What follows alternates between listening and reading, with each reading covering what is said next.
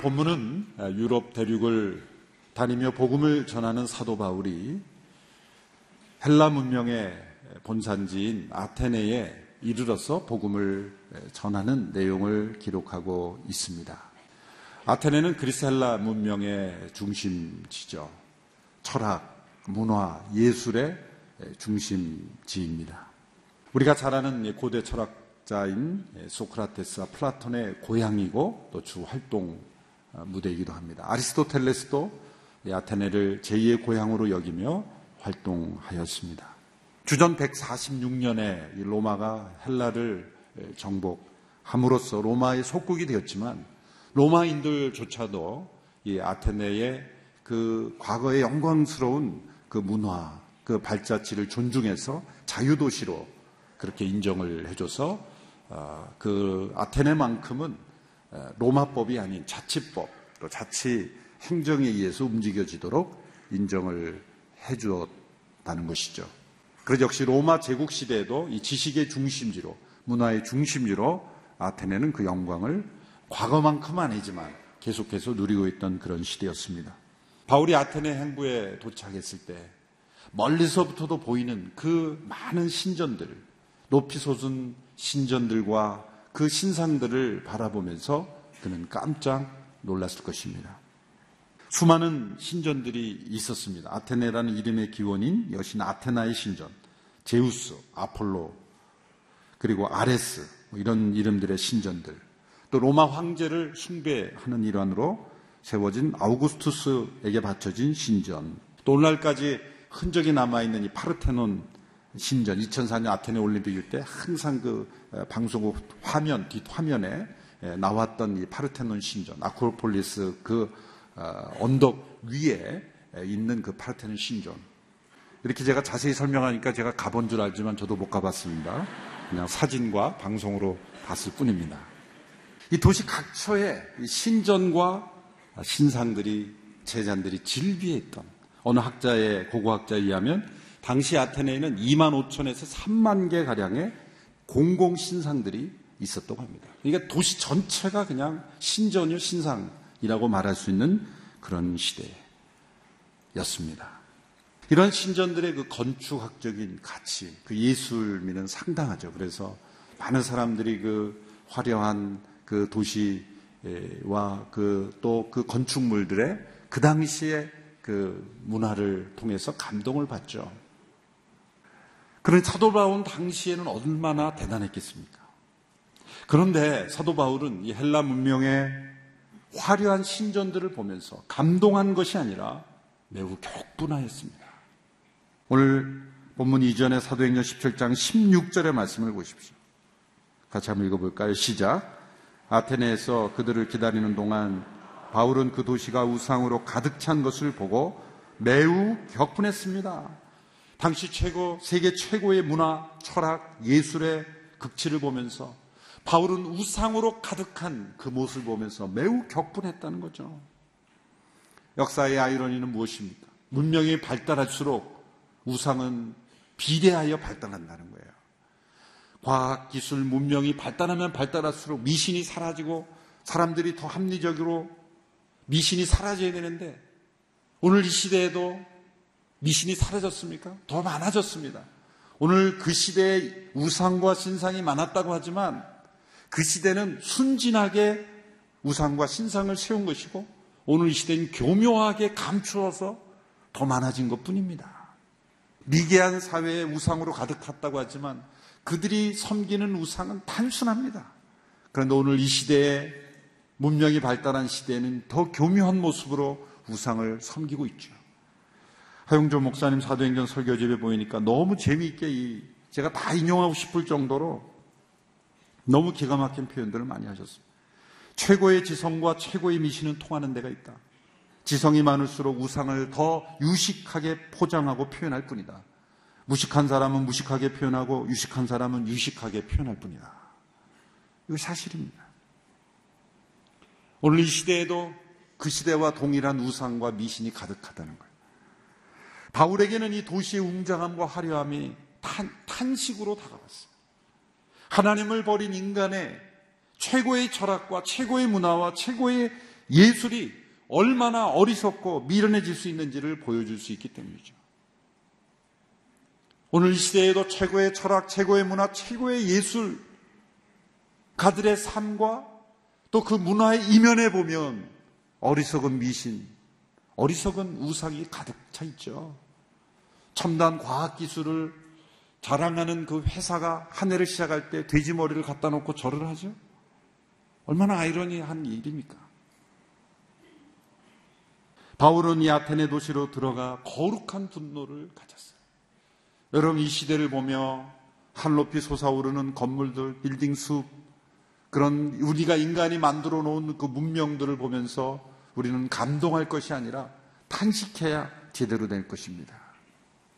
바울은 그 분노를 가지고 인간적인 분노로 표출하지 않았습니다.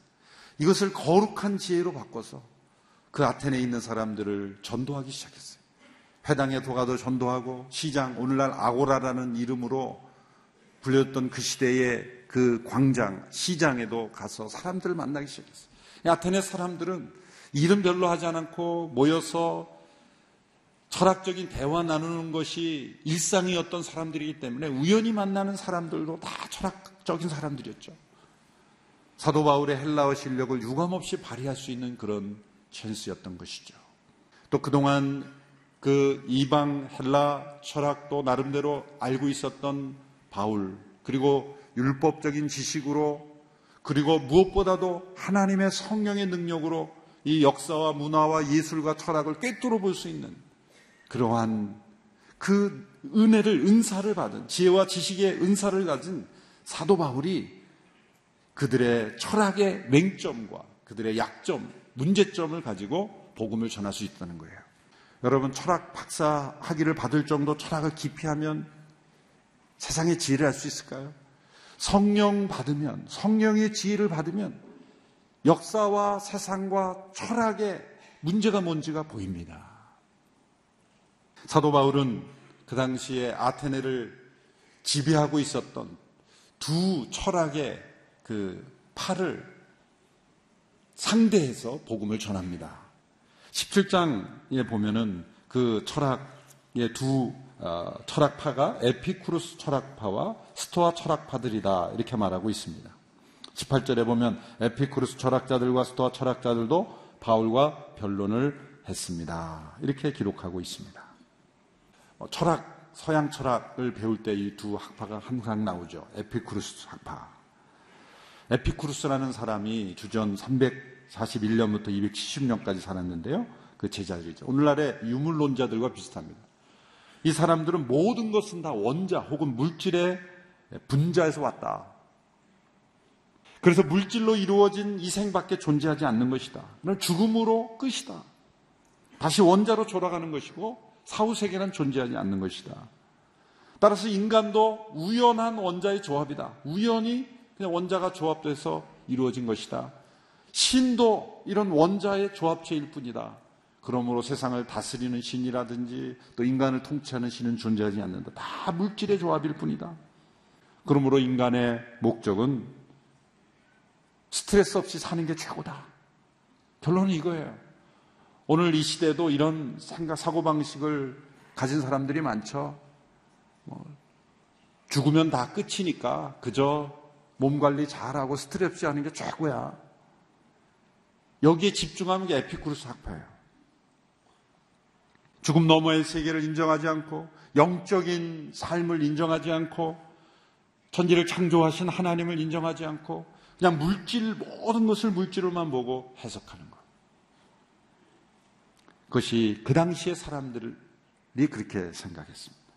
두 번째는 이 스토아 학파라는 거죠. 이 사람, 이 학파는 제논이라는 사람이 창시됐는데, 이 스토아라는 건 이 아테네에 있던 어떤 행각, 그걸 스토아라고 했는데, 거기서 많이 이제 이 사람들이 토론을 했기 때문에 이루어진 이름입니다. 이 사람들은 그 약간 다르게 물질이 전부라고 보진 않았고, 신을 인정했지만 모든 것이 다 신이다, 범신론이죠. 만물의 운명은 이미 결정되었다, 인간의 운명도 이미 결정된 것이다, 어떻게 받아들이냐에 따라 달린 것이다, 이런 운명론에 빠져 있었던 사람들이에요. 자, 이 그 당시를 장악하고 있었던 이 두 부류의 사람들을 볼 때 사도 바울이 전하는 예수님의 죽음과 부활을 통한 온 인류의 구원, 그것은 너무나 하찮고 어리석어 보이고 받아들이기 힘든, 체계화되지 않는 그런 말장난에 불과한 것처럼 보였습니다. 그래서 사도 바울을 뭐라고 불렀냐면, 우리말 번역에서는 말쟁이가, 십팔 절에 보면 이 말쟁이가 무슨 말을 하는 것이냐. 이 말쟁이란 말은 굉장히 경멸하는 단어입니다. 마치 새가 이 씨를 새가 이렇게 쪼아 먹듯이, 그런 식으로 새가 다니면서 이렇게 쪼아 먹듯이 그런 일을 하고 다니는 그러한 저급하고 어리석은 사상이다. 주목할 만한 가치가 전혀 없는 그러한 사람이라고, 철학 중에서도 아주 인정받지 못할 수준이라 이렇게 비하한 것이죠. 그런데 그 당시 아테네는 우리가 알다시피 민주주의의 요람이라고도 말하지 않습니까? 아무리 이렇게 무식해 보이고 유치해 보이고 이해하기 힘든 그런 사상이랄지라도 새로운 사상일 경우에는 들어보는 문화, 들어볼 수 있는, 그러니까 표현할 수 있는, 자신의 의견을 말할 수 있는 그런 기회를 주는 장점이 있었다는 거예요. 무시해버리고 끝나는 것이 아니라, 그것이 새로운 사상일 경우는 우리가 들어보자라고 판단하는, 외부로부터 어떤 사상이 들어오면 반드시 검증하는 그런 시스템들이 있었다는 거예요. 그 사람들이 그 바울을 붙들어서 당시에 그러한 일들을 판단하는, 때론 사법적인 기능도 하고 행정적인 기능도 하는 아레오바고라는 기관으로 그 광장에 서게 한 것입니다. 오늘 본문 구 절에서 이십 절 말씀을 함께 읽어볼까요? 십구 절부터 이십 절, 십칠 장 십구 절 이십 절입니다. 시작. 그때 그들은 바울을 붙들어 아레오바고 광장으로 데려가 말했습니다. 당신이 소개하고 있는 이 새로운 가르침에 대해 우리가 알 수 있겠습니까? 당신이 우리에게 생소한 것들을 전하니 우리가 그 뜻을 좀 알고 싶습니다. 바로 이러한 의도로 그를 아레오바고 광장에 세운 것입니다. 아레오바고는 로마 통치하에서 그 자치정부를 운영하는 실제적인 그런 의결기구였죠. 철학, 도덕, 교육, 그리고 특별히 외, 외래에서 오는 그런 사상, 종교에 관한 권한을 가진 로마의 원로원과 같은 그런 역할을 했다고 합니다. 아레스 바고라는 것은 당시 전쟁의 신이었던 아레스의 언덕이다, 그런 이름으로 나왔습니다. 오늘날 그리스의 대법원의 명칭이 아레오바고라고 합니다. 그런데 이 아레오바고는 이렇게 새로운 사상을 들어보는 멋진 그런 모습이기도 하지만 한편으로는 무서운 그런 역할을 하기도 했죠. 마치 산헤드린 공회원에서 예수님이 그 죽을 죄로 억울하게 고소를 받아 죽음에 넘기었던 것처럼, 이 아레오바고를 통해서 유명한 소크라테스가 억울한 누명을 쓰고 사형 언도를 받죠. 그래서 젊은이들을 타락시키고 국가의 신을 믿지 않고 다른 신을 믿는다라는 이름으로 소크라테스를 사형해서 처형한 그 도시가 바로 아테네죠. 들어보기는 합니다. 그래서 유명한 소크라테스의 변명이라는 그 책이 나오게 된 거죠. 거기에 보면, 저도 훑어봤습니다마는, 이 자신의 죽음의 억울함을 호소하면서 그 사람들의 부당함을 호소하면서 마지막 소크라테스가 처형당하게 되죠. 바울에게는 그런 소크라테스 같은 그런 억울한 누명은 쓰여지지 않았습니다. 그렇게 영향력이 없을 것으로 보았기 때문이라고 생각을 합니다. 그래서 이 바울은 이 기회를 적극 활용한 거죠. 마치 산헤드린 공회원 앞에서 복음을 전했던 스테반처럼, 또 로마 황제 앞에서 이렇게 변명할 수 있는 그런 기회를 얻는 그런 기회처럼, 바울은 이 기회를 적극 활용해서 복음을 전한 거예요. 그런데 이 아레오바고 광장에서 바울이 한 설교는 선교학적으로 매우 중요하게 다뤄집니다. 왜냐하면 이교 철학과 우상과 미신에 완전히 사로잡혀 있는, 하나님 없는 그 우상과 세상의 철학에 사로잡혀 있는 사람들에게 어떻게 복음을 전해야 하는 것인가에 대한 아주 중요한 샘플이 되기 때문이에요. 어떤 학자들은 이 설교는 실패한 설교다, 왜냐하면 결신율이 저조하기 때문이다. 십칠 장 마지막에 보면 소수만 믿거든요.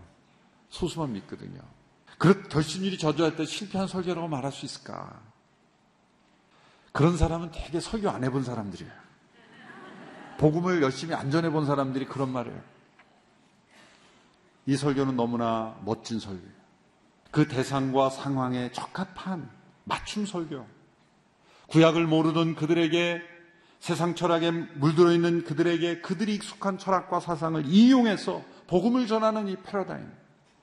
그들의 종교체계와 철학과 그냥 대립돼서 싸우는 것으로 그치는 것이 아니라 그들을 이용해서, 그들이 익숙한 철학을 이용해서 복음을 전하는 매우 지혜로운 설교였다는 거예요. 그의 설교의 탁월함은 이 서론부터 나타납니다. 접촉점을 너무나 잘 찾았어요. 그들이 귀를 기울여 듣도록 만드는 접촉점입니다. 예수님께서 사마리아에서 한 여인을 만났죠. 우물에서 물을 깃고 있는 여인을 만났을 때 뭐라고 말씀해요? 내게 물을 좀 달라. 물론 목이 마르셔서 그러기도 했지만 접촉점이에요. 여인이 말하죠. 당신 유대인이고 나는 사마리아 여인이도 어째야 나에게 물 달라 하십니까? 그랬더니 예수님이, 물을 달라 하는 이가 누구인지 알았더라면 주었을 것이다. 내가 주는 물을 먹는 자는 영원히 목마르지 아니하리라. 예수님은 물로서 복음을 전하신 거예요. 그 여인이 지금 물을 뜨고 있기 때문에, 그리고 인생의 목마름을 겪고 있는 여인이기 때문에, 너는 물을 죽이고 있지만 그 물로도 해결되지 않는 너의 인생의 목마름이 있다. 구약에 나타난 대로, 이사의 말씀대로 하나님이 물이시다.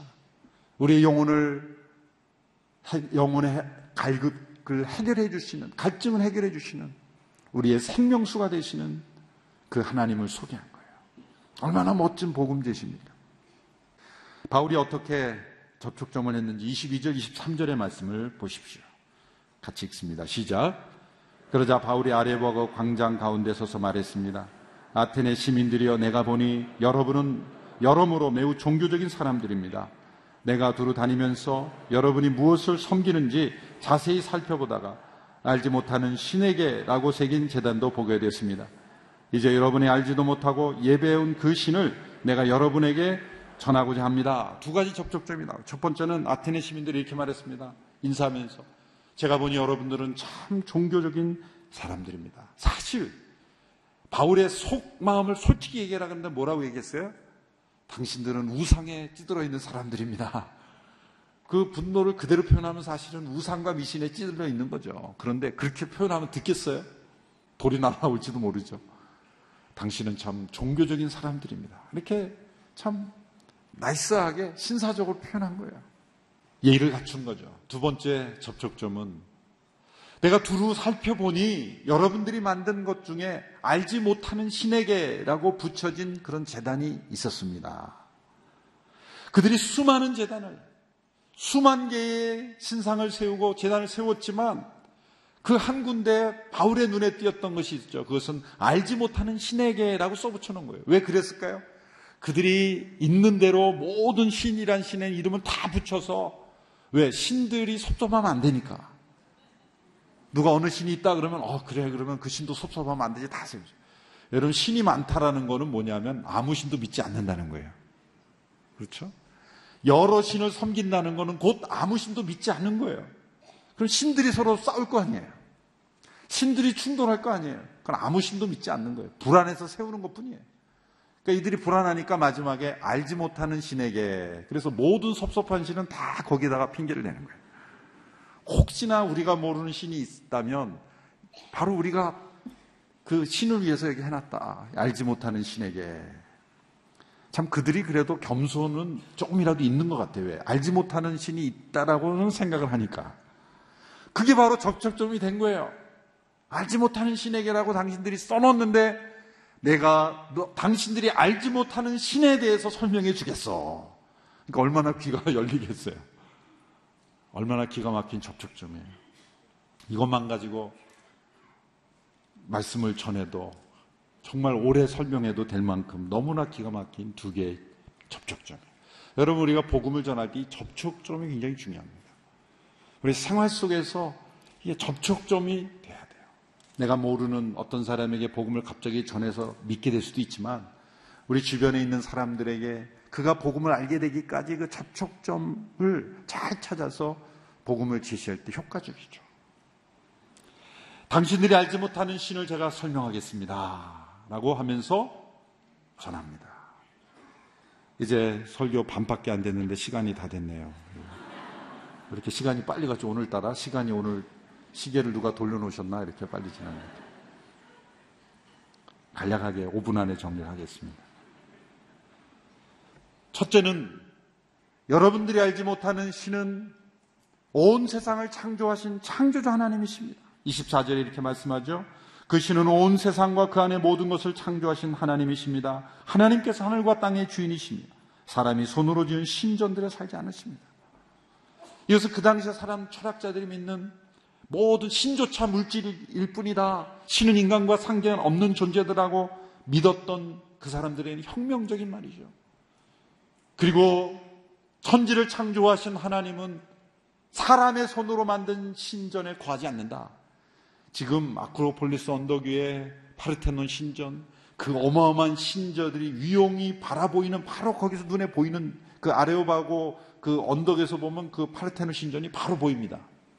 바로 그 밑 앞에서 아마도 가르치면서 얘기했을지도 몰라요.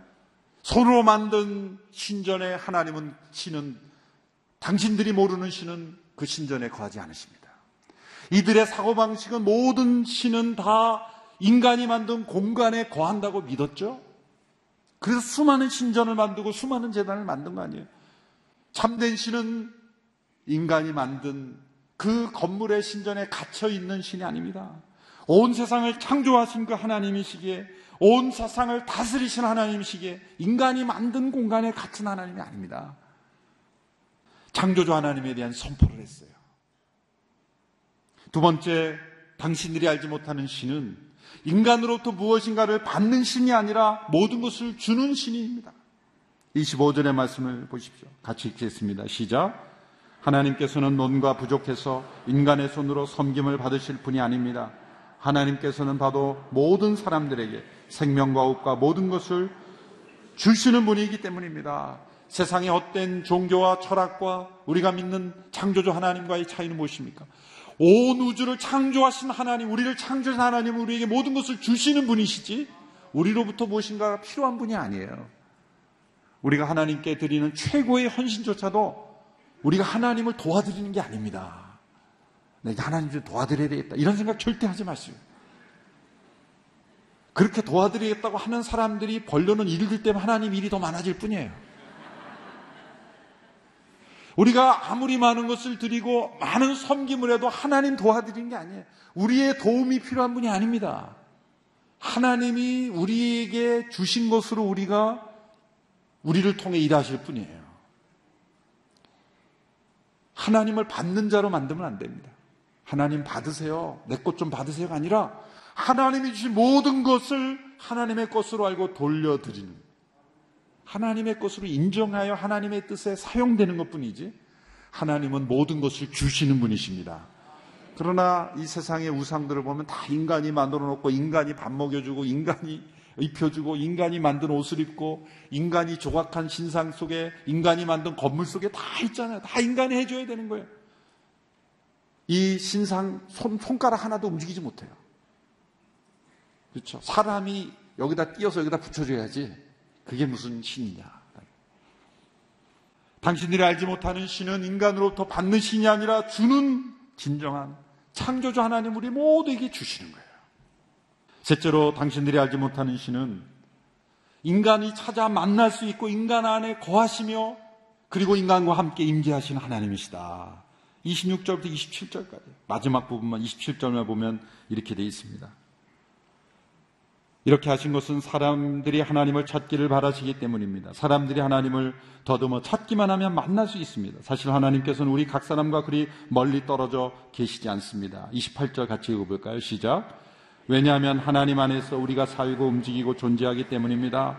여러분의 시인 가운데 어떤 사람이 말했듯이 우리가 그분의 자녀입니다.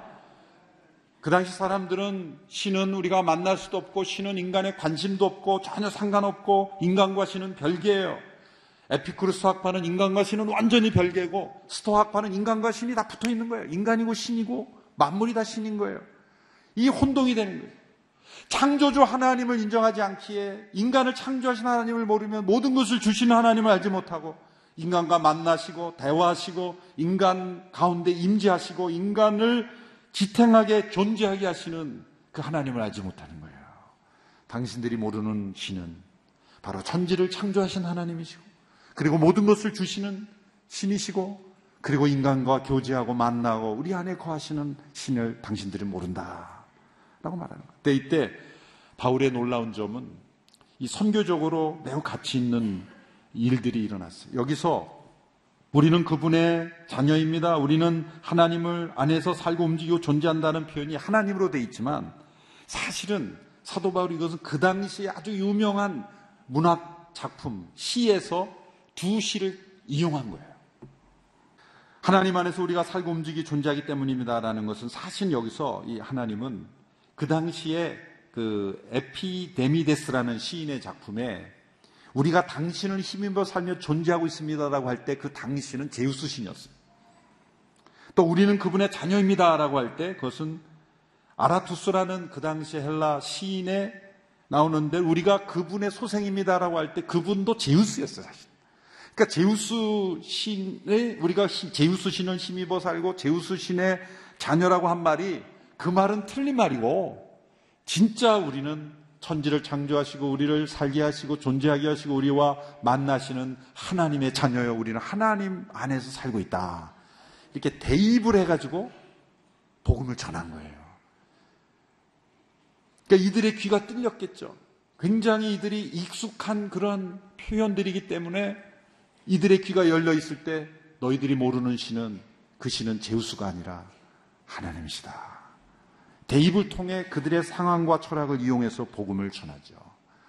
오늘 이 시대에도 사실 하나님의 말씀에 관심이 없고 이 세상의 철학과 문화와 그런 거에만 사로잡혀 있는 사람들에게 접촉을 할 때는 사실 그런 기술들이 필요해요. 예전에 그 오씨씨 공동체에서 전도 집회를 할 때 뮤지컬을 이렇게 영어 뮤지컬을 했을 때 그 뮤지컬의 가사를 가지고 제가 복음을 전한 적이 있어요. 귀를 기울여 듣더라고요. 우리 우리 교회 노사연 집사님의 만남이라는 노래 있잖아요. 우리의 만남은 우연이 아니다. 그리고 나중에 사랑해 당신을 사랑해 당신. 근데 누군가를 이성인데 그 노사연 집사의 마지막에 사랑해 주님을 이렇게 바꿔서 부르잖아요. 우리의 만남은 우연이 아니다. 그러면서 그럼 그것도 하나의 좋은 어떤 그 접촉점이 될 수가 있는 거죠. 사도 바울이 그런 식으로 해요. 그 당시에 이교도들의 작품, 시, 철학 그것을 다 이용해서 오히려 참되신 하나님을 증거하는 일에 사용했다. 굉장히 지혜로운 변증 방법이었다는 거예요. 이런 하나님을 증거한 후 바울은 결론을 내주며 결단을 촉구합니다. 그러므로 회개해야 합니다. 삼십 절의 말씀에 알지 못했던 시대에는 하나님께서 그대로 내버려 두셨지만 이제는 어디서나 모든 사람에게 회개하라고 명령하십니다. 이게 하나님을 알지 못했던 당신들이 못했지만 이제는 들었으니 이제는 회개하고 그 하나님 앞에 나와야 합니다. 그리고 두 번째로 그 하나님은 세상을 공의로 심판하실 것입니다. 이 물질 속에 살아가는 이상이 끝이 아닙니다. 하나님은 공의로 세상을 심판하실 것입니다.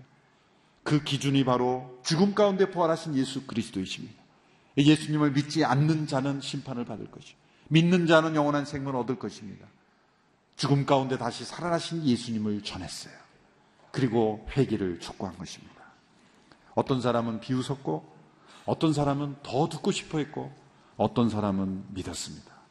믿는 자는 아주 소수였습니다. 그만큼 사람들의 그런 우상과 세상의 철학과 미신에 사로잡혔기 때문이죠. 그러나 사도 바울의 이 설교를 통해 아테네의 소수지만 그들 가운데 믿는 이들이 일어났다는 거예요. 오늘 이 시대에도 아테네와 같은 많은 신전과 우상들이 존재합니다. 보이는 신전은 없지만 더 교묘한 신전, 더 교묘한 우상들이 가득해 있습니다. 아테네를 보며 거룩한 분노를 품었던 바울처럼 오늘 이 시대의 우상들을 보면 우리 마음속에 거룩한 분노가 일어나게 될 줄로 믿습니다. 동시에 이 거룩한 분노와 동시에 하나님의 살아계심을 지혜로운 변론으로 전했던 이 거룩한 지혜가 우리에게 함께함으로써 믿지 않는 수많은 영혼들에게 복음을 효과적으로 전하는 우리 모두가 될 수 있게 되기를 바랍니다. 기도하겠습니다.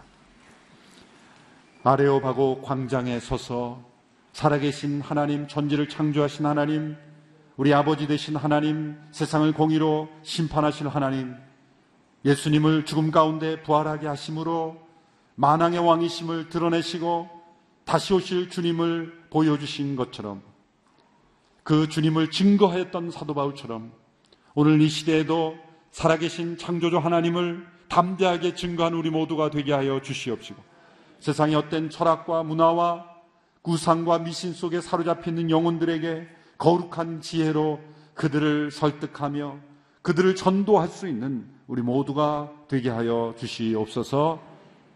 예수님의 이름으로 기도하옵나이다. 아멘.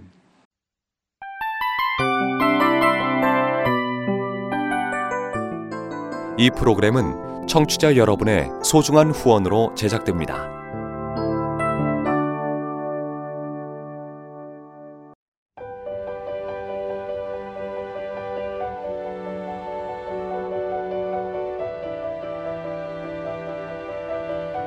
세상에는 수많은 교회들이 있지만 더 깊이 있는 말씀 강해를 찾기 위해 크기로만 교회를 선정하지 않습니다. 보다 좋은 영적 콘텐츠를 더 많이 나누기 위해 방송비를 받지 않습니다.